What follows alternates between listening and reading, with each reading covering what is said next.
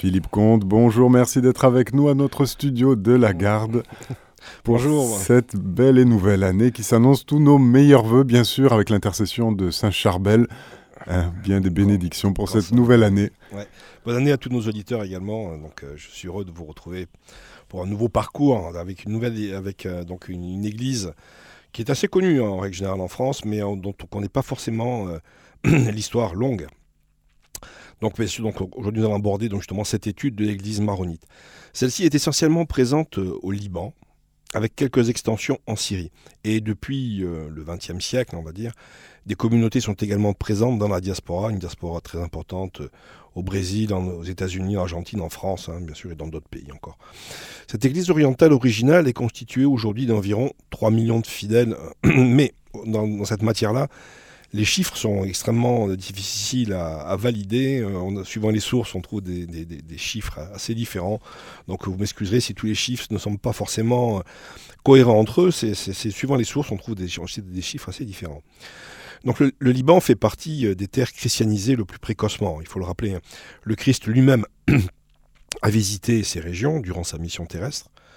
Il y a un certain nombre de paroles du Fils de Dieu qui ont directement trait à des villes hein, du, du sud Liban. Euh, par exemple, dans l'évangile de Matthieu, il s'exclame à, propos de, la vie de naissance de ses apôtres, je cite, Oui, je vous le dis, il y aura au jour du jugement moins de rigueur pour Tyr et pour Sidon que pour vous. Tyr et Sidon, aujourd'hui respectivement Sour et Saïda, sont les deux villes principales du sud Liban. Plus loin dans, l'évangile, l'épisode bien connu de la femme cananéenne se déroule dans les environs de ces deux villes, hein, qui sont distantes seulement d'une trentaine de kilomètres.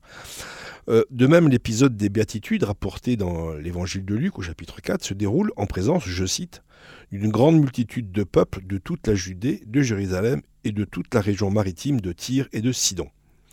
Il a encore fait mention de ces villes libanaises dans les actes des apôtres, hein, où Saint Paul y fait escale, hein, il y trouve des disciples bien sûr.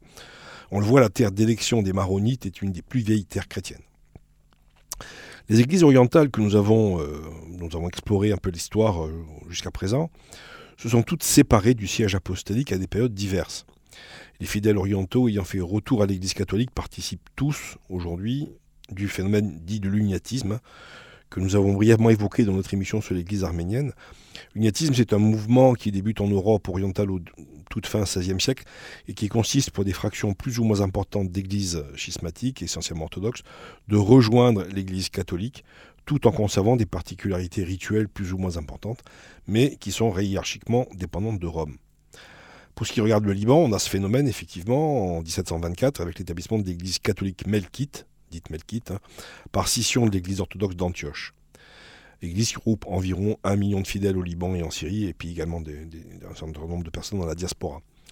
Mais comme l'ont remarqué les pères lors du Concile de Vatican II, ce processus d'union partielle, loin de conduire à la réconciliation, n'a fait qu'accroître les tensions, hein, comme on le voit aujourd'hui par exemple en Ukraine, où l'Église dite uniate a pris des positions extrêmement belliqueuses par rapport à l'orthodoxie russe. Au contraire, l'Église maronite est pour sa part entièrement étrangère à ce mouvement, car depuis son origine, que l'on peut fixer aux environs du IVe siècle, l'église maronite est restée constamment dans le giron romain. son histoire ancienne est assez mal connue, on a assez peu de sources. On sait que l'ermite Maroun al-Korachi vécut dans le nord de la Syrie entre 350 et 410. Lorsqu'il devint ermite, ses disciples formèrent le noyau initial de l'église maronite. Près du lieu de sa mort s'édifia un grand monastère qui devint rapidement un centre spirituel pour les chrétiens locaux.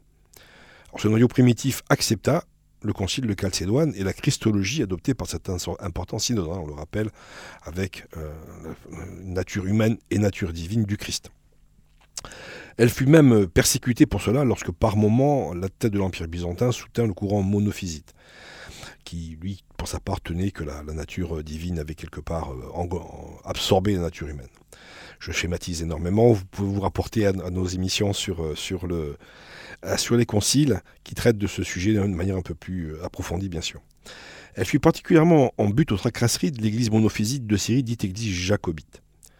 Ces persécutions, ainsi que les conséquences de la conquête musulmane au 7e siècle, amena l'église maronite à se constituer en patriarcat indépendant, car les liaisons avec Rome devenaient de plus en plus difficiles. Le premier patriarche aurait été Saint Jean Maroun, mort en 707. Puis, quelque temps plus tard, les fidèles se regroupèrent à l'abri des montagnes du Liban, où ils vécurent en église autonome. Cette indépendance, en même temps que cette fidélité au siège romain, sont à la source de la position du patriarcat maronite lors du schisme de 1054. De fait, l'église maronite fut la seule de toutes les églises orientales à rester entièrement unie à Rome.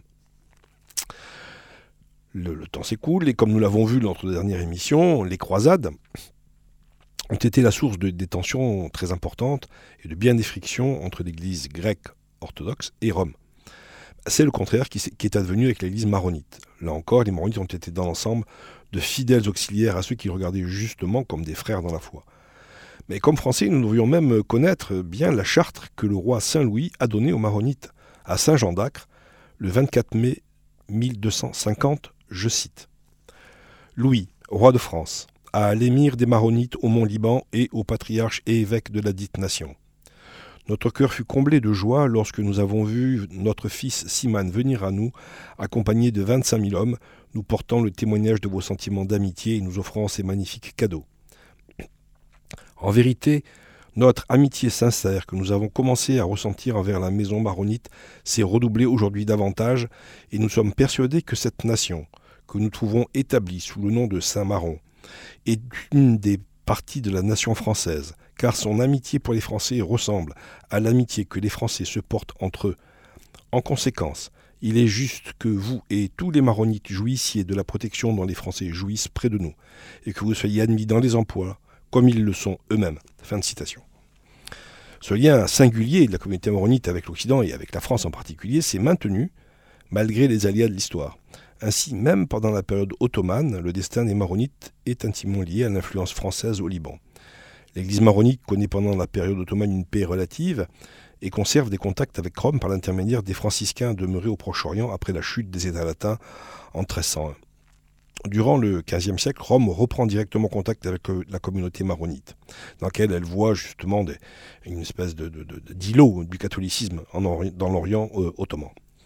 Le pape Grégoire XIII fonde ainsi en 1585 le Collège maronite de Rome, pour former les maronites libanais au catholicisme revivifié lors du Concile de Trente. Quelques enfants et jeunes maronites sont alors envoyés à Rome dans cette école pour recevoir une formation religieuse et intellectuelle d'excellence.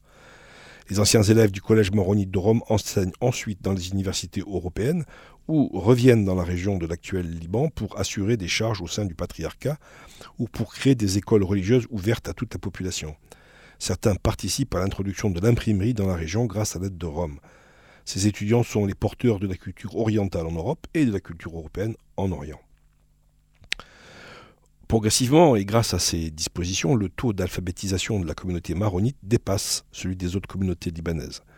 Sa puissance démographique s'accroît et la place, la place en position dominante face aux Druzes qui cohabitaient avec eux dans, l'émirat de la montagne libanaise. Et cette région est dominée en fait par les maronites à partir du XVIIIe siècle. Alors les villes littorales, Saïda, Beyrouth ou Tripoli sont à cette époque euh, peuplées en majorité de musulmans sunnites et de grecs orthodoxes. Et paradoxalement, ce sont les montagnes, donc l'intérieur du pays, qui restent orientés vers l'Occident. Outre les liens entretenus entre Rome et la communauté maronite, cette dernière bénéficie également du soutien de la France, qui s'octroie progressivement la mission de protection des catholiques d'Orient. C'est le système des capitulations qui est mis en place dès 1569 les accords entre, la France et, l'Empire ottoman, euh, la porte, comme on disait à l'époque, qualifient ainsi le roi de France de, je cite, entre les très grands princes de la religion de Jésus le plus grand, et des plus grands princes chrétiens le majeur.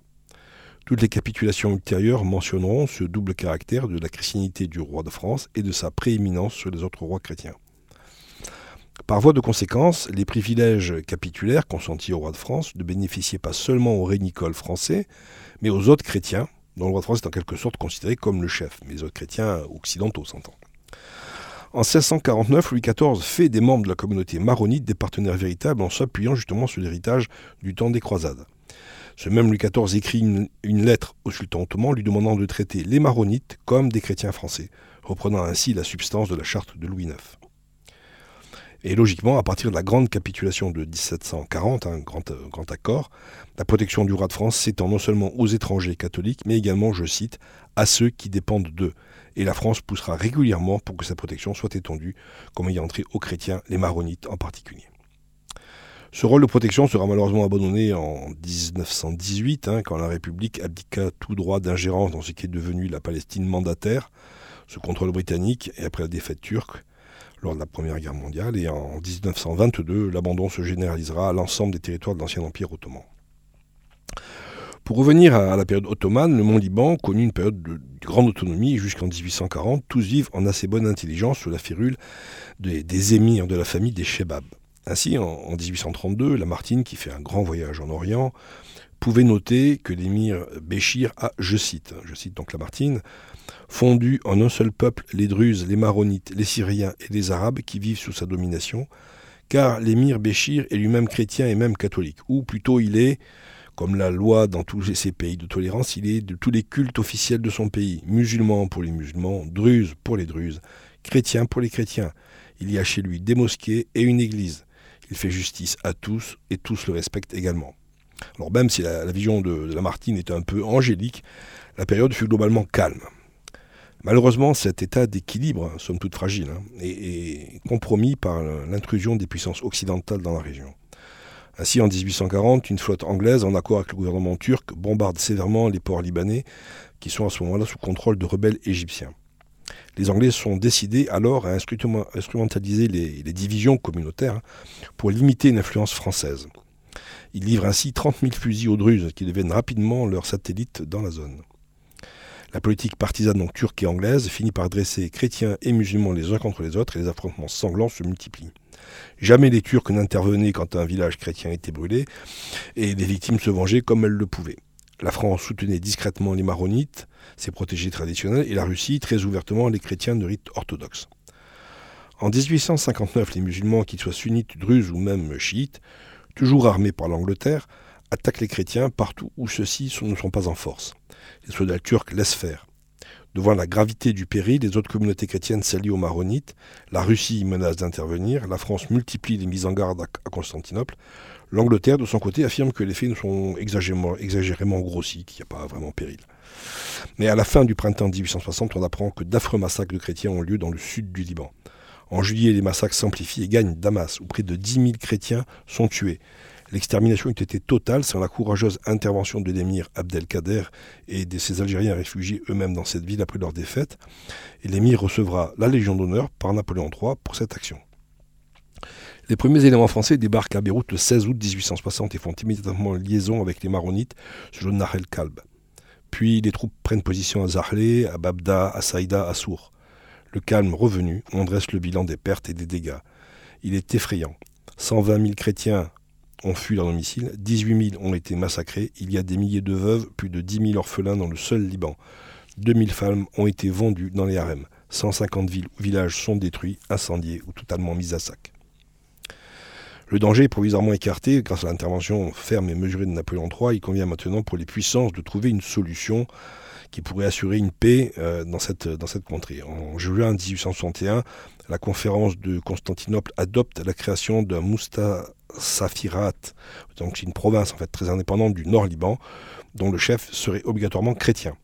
Le petit Liban, ainsi autonome, forme un quadrilatère de 6000 km environ, peuplé de 300 000 habitants, avec des ports de Batroum, Djbeil et Jounier.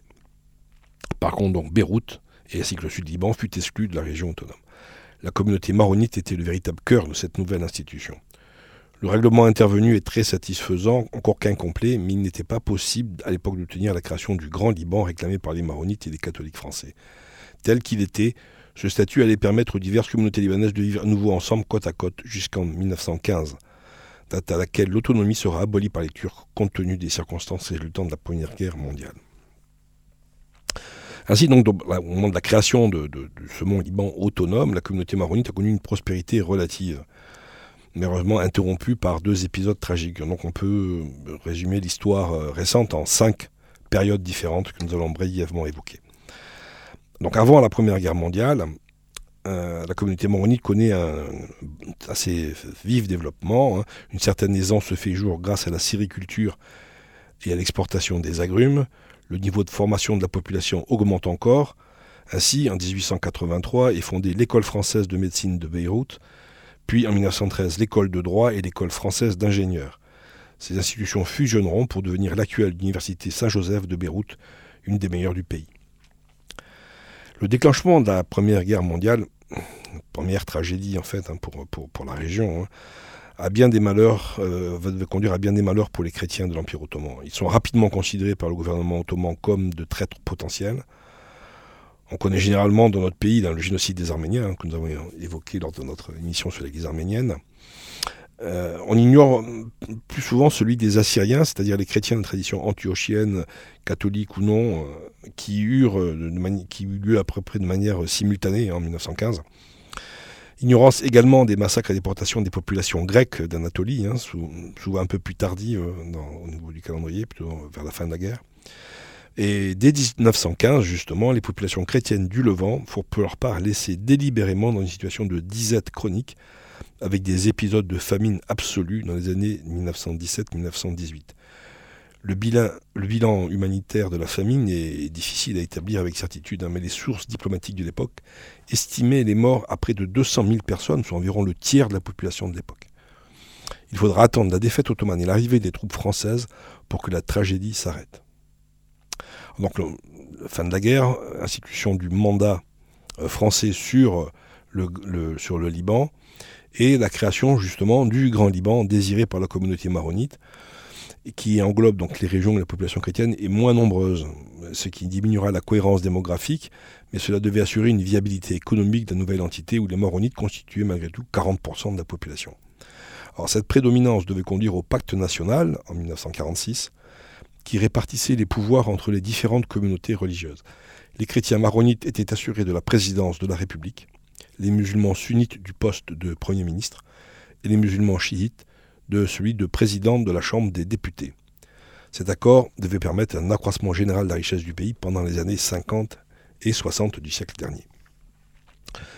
Malheureusement, cette période de prospérité relative devait cesser, on parlait à l'époque même de Suisse du Moyen-Orient, hein, pour, pour, avoir une idée de la chose, devait malheureusement cesser avec l'autre tragédie libanaise du XXe siècle, la guerre civile. La situation régionale connaissait des tensions permanentes du fait de la création par les puissances alliées d'une entité sioniste indépendante en Palestine. La situation provoquait un écho dans la société libanaise où la présence de factions, les unes soutenant le nationalisme arabe, d'autres soutenant l'Occident, crée des affrontements de plus en plus violents. Et la guerre éclate le 13 avril 1975 entre des miliciens chrétiens et des réfugiés palestiniens. Elle s'achèvera en 1990, 15 ans plus tard, avoir fait des milliers de morts dans toutes les communautés. la, la, guerre s'arrête avec ce qui est euh, communément appelé les accords de Taïf, en ville située en Arabie saoudite, se sont réunis la plupart des députés libanais ainsi que les représentants des États membres du comité tripartite chargé de la médiation entre les parties libanaises. L'accord prévoit le maintien du partage du pouvoir. Donc on a dit, un hein, président de la République maronite, Premier ministre sunnite et président de la Chambre chiite, mais les attributions du président de la République sont réduites au profit de ceux du Premier ministre et les députés. Le nombre de députés est augmenté, passe à plus de 100, avec un nombre égal de députés chrétiens et musulmans. Alors si l'accord permet la fin des affrontements, il va déséquilibrer les institutions et rendre le pays très difficilement gouvernable, ce qui est malheureusement toujours la situation à l'heure actuelle. pour revenir à, une dimension plus religieuse, on doit noter que donc, cette communauté maronite est particulièrement connue pour, pour sa dévotion pour Notre-Dame. Le grand sanctuaire de Harissa, situé au nord de Beyrouth, est visité par des centaines de pèlerins chaque week-end, dont d'ailleurs un nombre non négligeable de musulmans.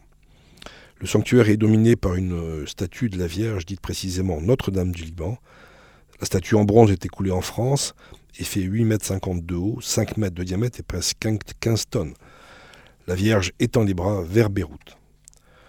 En se promenant dans les rues de la capitale, on peut voir de très nombreuses statues de la Mère de Dieu, mais elle doit partager aussi quelques halls d'immeubles, quelques carrefours, avec Saint-Élie, dont la représentation euh, traditionnellement brandissant un, sabre au-dessus de la tête, sont également très courantes.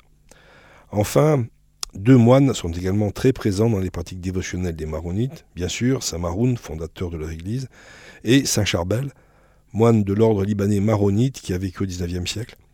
Celui-ci est inhumé au monastère de Deir Marmaroun, dans le village d'Annaya. Il a été canonisé le 9 octobre 1977 par le pape Paul VI et il est connu mondialement pour des guérisons miraculeuses. Les registres officiels commencent à tenir compte des miracles, tant corporels que spirituels, qui se produisent devant le corps ou la tombe de Saint Charbel. Leur liste est innombrable, mais les, seules trois guérisons miraculeuses ont été attestées et sont reconnues officiellement par l'Église. Il faut rappeler quand même euh, qu'on a un rapport très similaire parce que sur les 7200 cas jugés inexpliqués à Lourdes, on a juste 70 guérisons qui sont officiellement reconnues comme miraculeuses par l'Église. Conformément au plan que nous avons euh, établi pour, l'étude euh, des églises orientales, il est prévu d'aborder la question des, différences rituelles. Et concernant le, rite maronite, on doit noter que s'il se rattache historiquement à la famille des rites antiochiens, hein, comme le rite syriaque, il a beaucoup évolué sous l'influence du rite latin. Cette influence a, débuté à l'époque des croisades, comme on l'a vu, hein, où lien entre les, latins et les, maronites était très fort, mais elle s'est encore accentuée à l'époque moderne. Aujourd'hui, si on, ce qui, on va assister à une messe maronite typique dans une église de quartier, on n'est pas du tout désorienté, ça ressemble beaucoup au rite latin réformé lors du Concile de Vatican II. Du point de vue théologique, nous avons vu qu'il n'y a aucune divergence avec l'Église latine. L'intercommunion est donc totale. On peut simplement noter que, du point de vue de l'anthropologie sacrée, l'Église maronite tient traditionnellement pour la vision euh, de Saint Paul et des pères d'Église, avec une vision trine de l'homme, corps, âme, esprit, alors que le catéchisme de l'Église catholique adopte la vision aristotélicienne de saint Thomas d'Aquin, où l'homme est réputé être un composé corps-âme.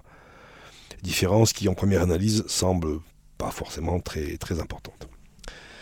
Dans la situation actuelle, nous pouvons essayer de, comprendre euh, quel est, l'état de la communauté maronite?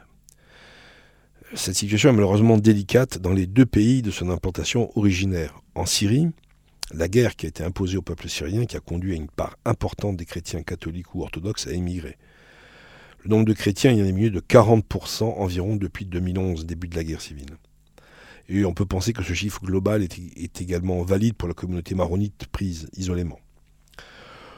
Au Liban, la crise économique résultant des sanctions états-uniennes et de la politique aventureuse de la Banque centrale libanaise est devenue extrêmement profonde. Selon les estimations de la Banque mondiale, le produit intérieur brut a dévissé de 20% en 2020, après une contraction de 7% en 2019. Le PIB par habitant a recule ainsi de quasiment de 40% depuis le début de la crise. La monnaie, la livre libanaise, a connu une dépréciation de 129%. Les effets sur les prix se sont traduits par une inflation galopante de 84% en 2020. Pour les chrétiens, la, solution, malheureusement, ils la trouvent souvent dans l'émigration. L'émigration rendue d'autant plus aisée que les familles ont souvent un certain nombre de leurs membres qui habitent déjà à l'étranger, qui ont déjà émigré dans le passé. Du coup, le lien se fait assez facilement et, on, considère d'ailleurs hein, que, bien encore une fois, je dis les chiffres sont assez difficiles à certifier, hein, qu'il y a plus de 14 millions de Libanais qui vivent en dehors du Liban, hein, ce qui est donc un chiffre tout à fait considérable. Et donc, ça rend d'autant plus facile, effectivement, euh, l'émigration de, Libanais qui se trouvent dans des situations difficiles. D'autant plus, comme on l'a dit, que leur niveau de formation est relativement supérieur. Donc il est évident qu'un médecin, aujourd'hui, euh, entre venir travailler en France et rester au Liban, euh, la tentation peut être forte de, prendre un billet d'avion avec un aller simple. La, quasi-disparition de la, de la maronite, hein, aujourd'hui, hein, qui faisait la force de cette communauté, a conduit à une démographie naturelle qui n'est guère encourageante, hein, avec des indices de fécondité nettement inférieurs au seuil de renouvellement. Donc il faut rappeler que les chrétiens, représentés d'après les, premiers recensements qui ont été faits par la France, dans les années 20, environ 55% de la population, toute communauté confondue, aujourd'hui il sera à peine plus de 30%. On le voit en un siècle et demi environ, l'action des puissances occidentales, hein, sous, différentes formes, hein, ont conduit de fait, dans tout le Proche-Orient et, le Moyen-Orient, à une formidable érosion des communautés chrétiennes millénaires qui y vivaient que ce soit au Liban et en Syrie, comme nous venons de le voir, hein, ou, en Turquie, en Irak, en Palestine, et même en Arménie, hein, des communautés chrétiennes euh, historiques sont malheureusement menacées de, disparition, ou du moins d'un affaiblissement vraiment considérable. Merci Philippe Comte de nous introduire à cette réalité crucifiée. Hein difficile situation. Situation pour les, pour les chrétiens libanais et pour tous les Libanais d'ailleurs. Hein. Je sais que, juste une petite anecdote, moi j'ai un, ami libanais qui, qui avait travaillé de longues années en Arabie Saoudite et avait amassé un petit pécule assez sympathique et qui avait placé ça donc, dans des banques libanaises à son retour en, dollars. Et depuis donc, la crise, tous les comptes en dollars sont bloqués, il ne peut plus du tout avoir accès à ces, fonds. Et il n'est pas le seul dans ce cas-là. Il y a de nombreux Libanais qui avaient effectivement il euh, faut savoir qu'au Liban, le, dollar avait euh, cours quasiment de la même manière que la livre libanaise. On pouvait payer indifféremment dans les magasins en dollars ou en livres. Et donc beaucoup de Libanais avaient, opté pour des économies en dollars, pensant que c'était plus sûr. Et depuis donc maintenant 4 euh, ans, ils ne peuvent plus avoir accès à leur compte. Tout est bloqué.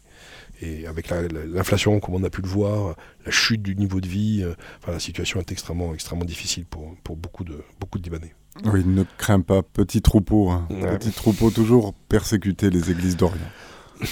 Voilà, merci. Merci, à tous. Au mois prochain. À bientôt.